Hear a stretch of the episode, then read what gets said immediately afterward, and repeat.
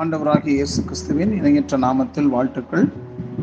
இந்த காலவேளையில் மறுபடியும் உங்களை சந்திப்பதிலே மிக்க மகிழ்ச்சி அடைகிறேன். தேவன் கடவுள் ஏற்படுத்திய இனிய இல்லறம் என்கிற தலைப்பிலே நம்முடைய குடும்ப வாழ்க்கையை முறிக்கும் அபாயங்கள் என்ன என்பதை குறித்து நாம் கடந்த வாரம் முழுவதும் தியானித்தோம். இப்பொழுது அதை தொடர்ந்து இன்னொரு காரியத்தை நாம் பார்க்கலாம். நீங்கள் உங்களுக்கு பிரயோஜனமாக இருந்தால் உங்களுடைய கமெண்ட்ல என்னெல்லாம் உங்களுக்கு பிரயோஜனமாக இருந்தது என்பதை தெரியப்படுத்துங்கள். உங்களுக்கு தெரிந்த மனிதர்களுக்கு இதை ஃபார்வர்ட் பண்ணுங்க. அவங்க கேட்கட்டும். குடும்ப வாழ்க்கையில இது குடும்பத்தினருக்கு மாத்திரமல்ல குடும்ப வாழ்க்கையிலே பிரவேசிக்க போகிற வாலிப பிள்ளைகளுக்கும் அவர்கள் இதை கேட்டு கற்றுக்கொண்டு வாழ்க்கையிலே செயல்படுத்த தேவனோடு உறவாட அவர்கள் அறிந்திருப்பார்களானால் வரும் காலத்தில் அவருடைய குடும்பம் வெற்றிகரமாக இருக்கும் என்பதிலே சந்தேகமே இல்லை. இன்றைக்கு பார்க்க போகிற ஒரு வசனம் ஆமோஸ் மூணு மூணு. இரண்டு பேர் ஒருமனப்பட்டிருந்தாலுடைய ஒருமித்து நடந்து போவார்களோ? இந்த வசனத்தை ஆதாரமாக வைத்து இன்னைக்கு பார்க்கலாம். நேர் எதிர்மறையான வாழ்க்கை கண்ணோட்டங்கள். இன்னா நாற்பது என்ற தமிழ் பாடலிலே ஒரு விளக்கம் அதில் சொல்லப்பட்டிருக்கிறது. மனமொத்து போகாத அல்லது ஒருவருக்கொருவர் உடன்பாடு இல்லாத மனைவியுடன் இல்வாழ்க்கை நடத்துவது துன்பமாக இருக்கும் என்பதே இதன் பொருள். அந்த என்ன பாடல்னா இன்னா நாற்பது என்ற தமிழ் பாடலில் உடம்பாடு இல்லாத மனைவி தோல் இன்னா என்று அந்த பாடல் இருக்கிறது. அந்த பாடலுக்கு அர்த்தம் மேலே சொன்ன விளக்கம் தான் அது. மதுரை ரயில்வே பிளாட்பாரத்தில் ஏற்கனவே அறிமுகமான இருவர் சந்தித்து கொண்டார்கள். ரெண்டு பேரும் பரஸ்பரமான விசாரிகளுக்கு இருவரும் ஒரு ரயில் பட்டியில் ஒன்றாக செல்லலாம் என்று ஒருவர் கூறினார். அடுத்தவர் சாரி நீங்கள் என்னுடன் வர முடியாது என்று கூறினார். முதலாம் அவர் ஏமாற்றத்துடனும் ஆச்சரியத்துடன் ஏன் வர முடியாது என்று வினவினார். அடுத்தவர் நான் நாகர்கோவிலுக்கு சென்று கொண்டிருக்கிறேன். நீங்கள் சென்னைக்கு சென்று கொண்டிருக்கிறீர்கள். உங்கள் ரயில் வேறு என்னுடைய ரயில் வேறு. நீங்கள் போகும் திசை வேறு நான் போகும் திசை வேறு. ஆனால் தான் நீங்கள் என்னுடன் வர முடியாது என்று கூறினேன் என்றார். அதை போலத்தான் இல்லற வாழ்க்கையும். வெவ்வேறு நோக்கங்கள் அல்லது லட்சியங்கள் உள்ள ஆணும் பெண்ணும் இல்லறத்தில் இணைந்து செல்ல முடியாது.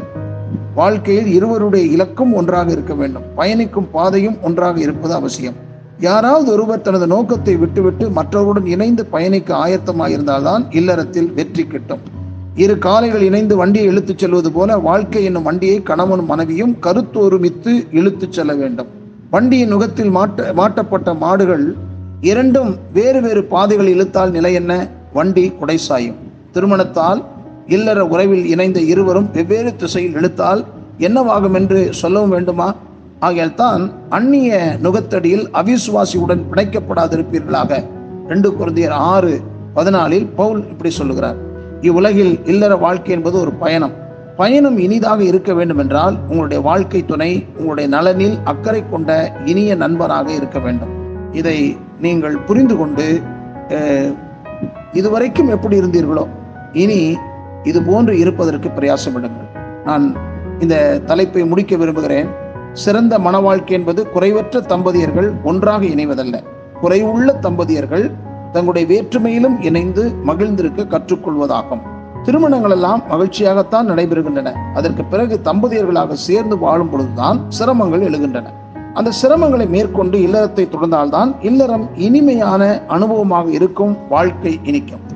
வெவ்வேறு பின்னணியத்திலிருந்து வந்த இரு நபர்களுக்கிடையே இருவேறு கருத்துக்கள் இருப்பது அதிசயமல்ல. அக்கருத்துக்கள் முரண்பாட்டுடன் இருந்தாலும் அந்த முரண்பாட்டிலும் உடன்பாட்டுடன் இணைந்து வாழ வேண்டும். அதுதான் வாழ்க்கை. விலகி ஓடுவது விவேகம் அல்ல குறைகள் உள்ளவரோடு வாழ்வதுதான் வாழ்க்கை. ஏனென்றால் நிறை உள்ளவர்களாக இயேசுவை தவிர யாரும் இவ்வுலகில் பிறந்ததில்லை. இனி யாரும் பிறக்கப் போவதும் இல்லை அவ்வியார் ஒரு பாடல்ல சொல்லியிருக்கார்ல குற்றம் பார்க்கின் சுற்றம் இல்லை கொன்றை வேந்தன்ல அது எழுதப்பட்டிருக்கிறது. குறைகளை மறந்து விடுங்கள் நிறைவை ரசியுங்கள். அப்பொழுதுதான் வாழ்க்கை இனிக்கும். இதை நான் ஆணித்தரமாகவும் அழுத்தமாகவும் சொல்ல விரும்புகிறேன்.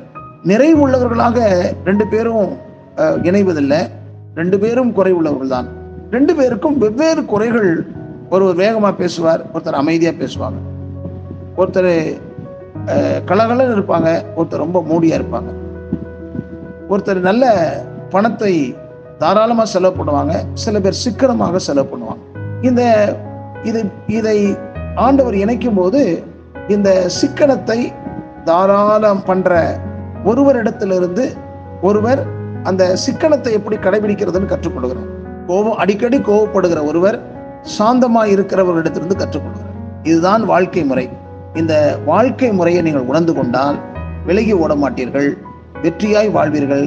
ஏன்னா ஆண்டவருடைய பிள்ளைகள் ஆண்டவருடைய ஆண்டவரை அறிந்து கொண்ட பிள்ளைகளாக நீங்கள் இணையும் போது நிச்சயமாகவே இந்த கருத்துக்கள் எல்லாம் மனதில் வைத்து வாழும். ஆகையால் அபாயங்கள் என்ன என்பதை கண்டுபிடித்து அந்த அபாயத்தை தவிர்க்க முயலுங்கள்.